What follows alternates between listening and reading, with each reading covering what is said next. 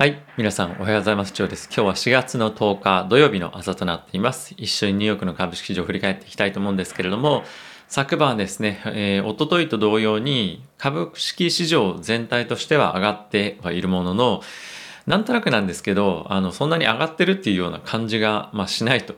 あの、本当に上がってるのかなと思うぐらい、マーケットとしては、まあ、結構ばらつきがあったりですとか、まあ、あとは GAFAM 中心にま上昇はしているので、下がってる銘柄も結構、まあ、ってですね、全面高っていう感じではなくて、えー、なんとなく、あ、気づいたら、まあ、最終的にプラスで上がってたみたいな、まあ、なんとなくそういう感じにしかなってないっていうのが、まあ、結構気になるなと思いながらも、まあ、連日上昇を続けていると、まあ、そういった相場がですね、あの、ここ最近続いてますよね。で、これがまあ何を表しているかっていうと、まあ、ただ単純に大型株の方が、えー、結構しっかりと買われてはいるものの、まあ、それ以外の銘柄に関しては買いがなかなか入ってこなかったりとか、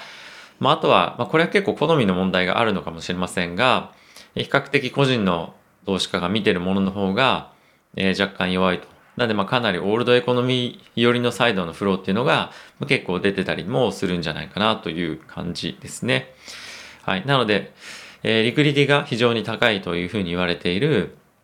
まあ、特に GAFAM プラス、あとはオールドエコノミーの大型株、まあ、このあたりに中心に、まあ、買いが入っているというのが、まあ、連日起きていることかなと。で、やはりこれが表すものは、流動性っていうものの価値が今極めて高くて、えー、成長性ですとか、まあ、そういったものに対しての、えー、人々の期待とか、まあ、価値を感じている度合いとかっていうのは、比較的ここ最近と比べると、まあ、低くなってきてるんじゃないかなと思ってます。で、これにやっぱ顕著だなと思うのが、いろんな新しい商品、例えばバイオとかでも FDA の承認を受けても、なかなか株が上がってこないものとかっていうのも結構やはりあって、でここ最近のバイオ株、特に個人投資家が、まあ、日本人の個人投資家かもしれませんが、え見ているものでですね、え承認されて、その後落ちてしまってなかなか戻ってこないっていうような相場がですね、今続いています。これって、バイオだけに関わらず、他のテック関連でもそうだと思いますし、あとはテックの特に小型株に当てはまるものだと思うんですけども、なんでこの株こんな下がってんのかなっていうような感じが続いてるんですよね。で、これって株価ってやはり業績が良かったりとか、まあ、商品があればそれだけで株が上がるというものではなくて、やはり人々がその銘柄を買わないとわからないっていうのが、まあ、やはりこれで、まあ、しっかりと見て取れる事象なんじゃないかなと思います。なので、えー、そういった人々の、えー、注目、どこに目線がいってるかというところと、あとは人々がこの株を今買いたいタイミングなのかどうか、もしくはその銘柄だけではなくても、株を今買いたいタイミングなのかどうかっていうところも見極めて、資金の投入というのは考えないといけないなという感じですよね。なのでまあそういう意味では今は積極的に、まあ、急いで株を買いに行くという状況ではないかなと個人的には思っております。まあ、僕ももちろんポジションは持ってはいるんですけれども、えー、何かどんどんどんどん積みますという予定もないですし、えー、そのあたりは少し考えて、えー、キャッシュをまあ徐々に積んで、えー、今後の展開に、まあ、もしかもしかすると、えーまあ、夏以降とか、まあ、そういったタイミングに備えて少しおとなしくしておこうかななんていうのも考えてはいます。それでは一緒に指数見ていきたいと思うんですけれども、ダウジョーンズはですね、プラスの0.89%、S&P は0.77%、まあ、ともに上昇ですね。ナスダックはプラスの0.51%、ラッセル2000に関してはプラスの0.04%の上昇というようなこととなっていました。金利はですね、若干上昇して1.66というような水準で引けています。今のこのやはり指数の動き見ても、まあ、ダウですとか S&P がま上昇を先導していて、で、かつナスダックの銘柄見てみても、えっと、 GAFAM ですね、の上昇が非常に大きいと。やはりこれを見ると、えじゃあ GAFAM 以外買われてないんじゃないのっていうふうに思っても、まあ仕方ないぐらいな動きですよね。やはりあとオールドエコノミーですね。ダウがしっかりと上昇してるので。で、えー、全体的なセクター別の動きを見ても、まあ、ほとんどの、えー、セクターは上昇しています。特に、えー、まあ、テックですとか、まあ、そういったあたりが中心ですね。あとは工業株とかですね。まあ、若干そのヘルスケアが上昇先導しているので、えー、このあたりはですね、えー、まあディフェンシブ買われてるんじゃないかっていうふうにまあ思う方もいらっしゃるかもしれませんが、まあそういったところもあると思うのと同時に、まあ、あとはですね、コロナに関連した、まあ、ワクチンですとか、まあ、あとはそういったものを開発している機関っていうのに対しての期待というのが若干高まってるかなと思います。特に、ジョンソンドジョンソンですとか、まあ、あとはアストラゼネカですかね、今回ワクチンの接種後に副作用として血栓が出てしまうというようなニュースも出てきていますので、あじゃあここの今現在ワクチンを作って製造して、かつ接種まで至っている企業以外のところで、今後ワクチンを作っていたりですとか、また何かしら関連した治療薬というものをま期待しているというのもマーケットとしては背景にあるんじゃないかなと思っています。はい。一緒にですね、ニューヨークの、えニューヨークの時間にというか、ニュースですね、見ていきたいと思います。今日もですね、FRB 関連の人々のコメント結構多く出ていました。FRB の副議長、クラリダさんという方ですね、コメントされていましたけれども、今回ですね、物価の上昇が短期的にえ上昇するというふうに予想されているんですが、まあ、これがですね、来年になっても落ちてこなかった場合、えしっかりと対処する必要がありますよねというコメントが出ていて、これってそもそも来年落ちてこないっていうケースあるんだっていうのが逆にちょっと驚いたんですけれども、継続的にこのまま、このまま物価が上昇し続けるリスクというのも、FRB の中では考えている人が一定程度いるんだいるというのが、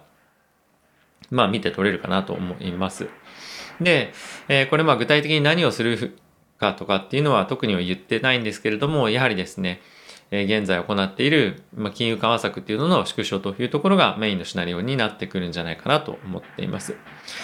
で大体ですね、来年、今年、まあ、今年に関しては2.5%、まあ、前後で、で、来年に関しては2%前後に戻るというふうに、まあ、具体的な数値を見てコメントをしているので、でこの、えー、0.5%の減少っていうものが起こらないときに、どうどうするかというところを、まあ、議論しているということですね。はいまあ、実際にその FRB の、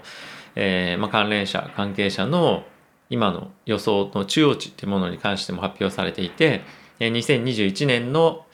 物価の上昇中央値が2.4%、2022年に関しては2%というのが予想としても出ています。まあ、このあたりの水準を超えて大きくインフレが上昇してくると、まあ、少し警戒が必要な水準になってきているかなということですね。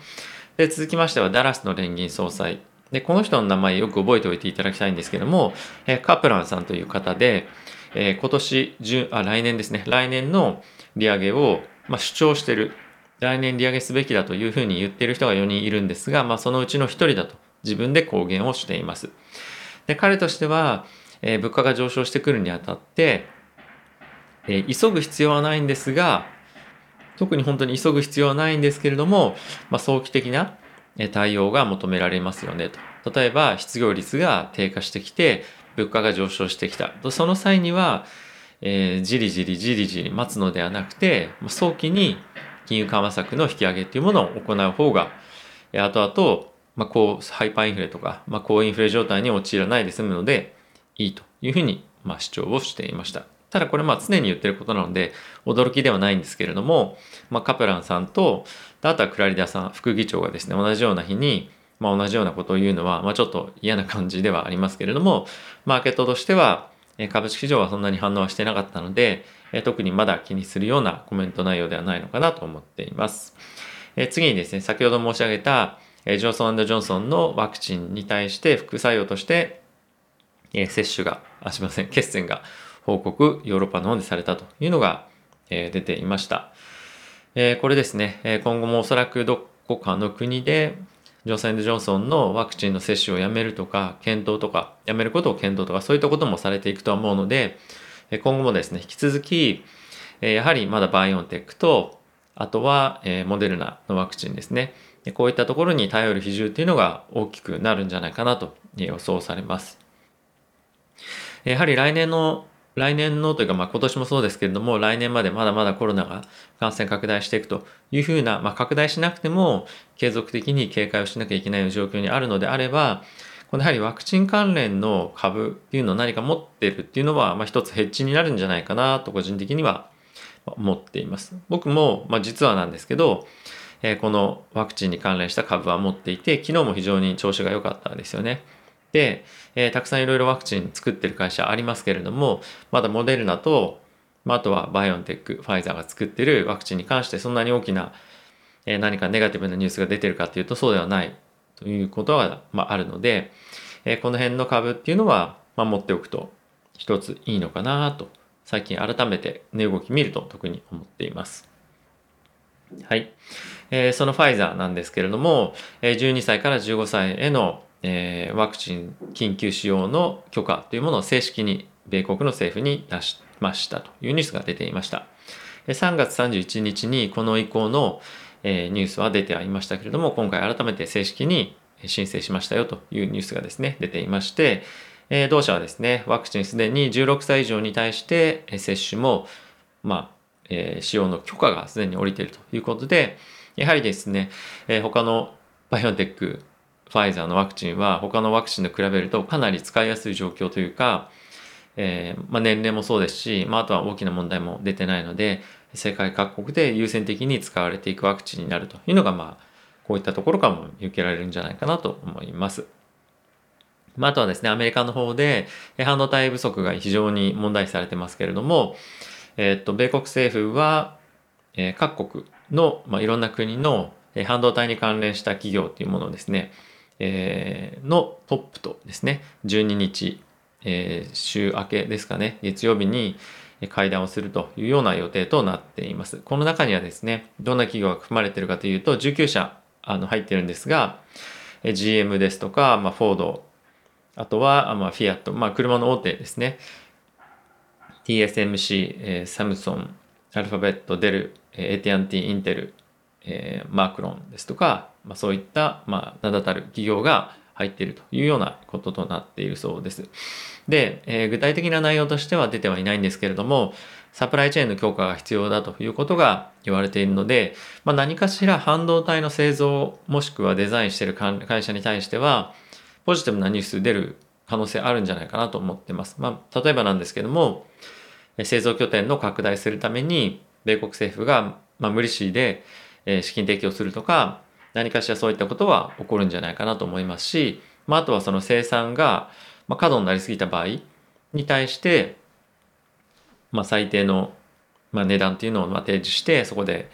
買い入れてあげるとか、まあ、将来的にやっぱりその増産のキャパシティを上げすぎると半導体余りっていうのも将来的には起こりかねないので、まあ、そういったところの懸念をまあどういうふうに払拭してかつ、えー、投資に踏み切らせるかっていうところが米国政府としては、えー、まあ一つやりたいところじゃないかなと思っています。あとはですね、米国と、えー、台湾の政府が、まあ、今後ですね、継続的に対話をしていくに対してどういうふうなことが、どういうふうなルールを設定していきましょうかみたいなところのガイドラインがですね、新たに導入をされました。で、これは、まあ、中国に対しての牽制というところが一番大きいかなというようなことですよね。日に日にこの中国とアメリカの緊迫感が本当に広範囲で広がってってるっていうのが僕は結構驚きでこれやっぱりバイデン政権になってからトランプ大統領があのいた時よりもかなり厳しく対応しているので今後もやはり中国銘柄に対しての投資っていうところもそうではあるんですけれどもえー、やはりこの半導体関連ですよね特に、えー、関わってくるところ、まあ、3G 5G 関連とかもそうですし、まあ、あとは、え、電気自動車 EV メーカーのところもそうですが、え、どういうふうな政治的な摩擦によって企業に影響があるのかっていうところも、え、非常に注目かなと思ってますしあとはアメリカ政府がブラックリストとして中国の企業を、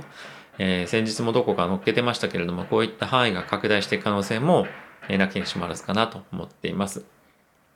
で、ヨーロッパの方なんですけども、えー、GDP の見通しですね、スペインが下げていました。第一四半期の予想を下方修正たんですけれども、やはりコロナの影響が非常に多くて、え、こういったことがですね、最終的に米国の経済、米国の株式市場に悪影響を与える影響っていうのは、まあ、あるんじゃないかなと思っているものの、え、ECB ラガルドさん総裁としては、2021年の後半に関しては、かなり強くヨーロッパとしても経済は拡大してきますよということを昨日コメントしていました。まあ、この理由としてはですね、2021年の後半にはワクチンの、これロールアウトっていうふうに英語で言ってますけども、えー、供給、そして接種に至る。まあ、こういったところがかなり進むんじゃないかというふうに言っていて、2021年の後半には期待できますよというコメントが出ていました。で、もしこれがうまくいかないようであれば、米国の経済、株式市場に対してもネガティブに作用するはずなので、このあたりはしっかりとどういうふうにヨーロッパのワクチンの接種、そして GDP の、えー、何ですか、動きですね、が、えー、されるかっていうのは注目していきたいなと思っています。で、このラガルドさんは、まあ、コメントの中で ECB の経済の見通しについて発表というかしていたんですけども、この中で、えー、FRB のインフレ目標は思ったよりも早く達成するでしょうみたいなことを言っていて、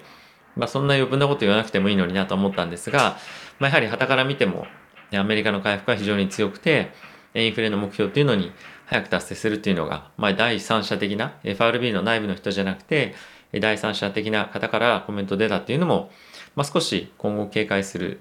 必要がある、まあ、理由の一つとして挙げてもいいかなと思っています。あまりマーケットには影響ないとは思うんですが、やはりそういったふうに他の中央銀行の人も見てるということは理解しておくべきかなと思っています。はい。ということで、えー、週末ですね、金曜日、非常に引けにかけて強い買いが入ってましたけれども、週週明けですね、えー、来週も株式市場、ね、期待できる相場になりそうだなというような、まあ、印象で引けた感じですかね。はい。ちょっと今、息子がお寺行ってますけれども。ということで、えー、皆さん良い週末をお過ごしくだお過ごしください。さよなら。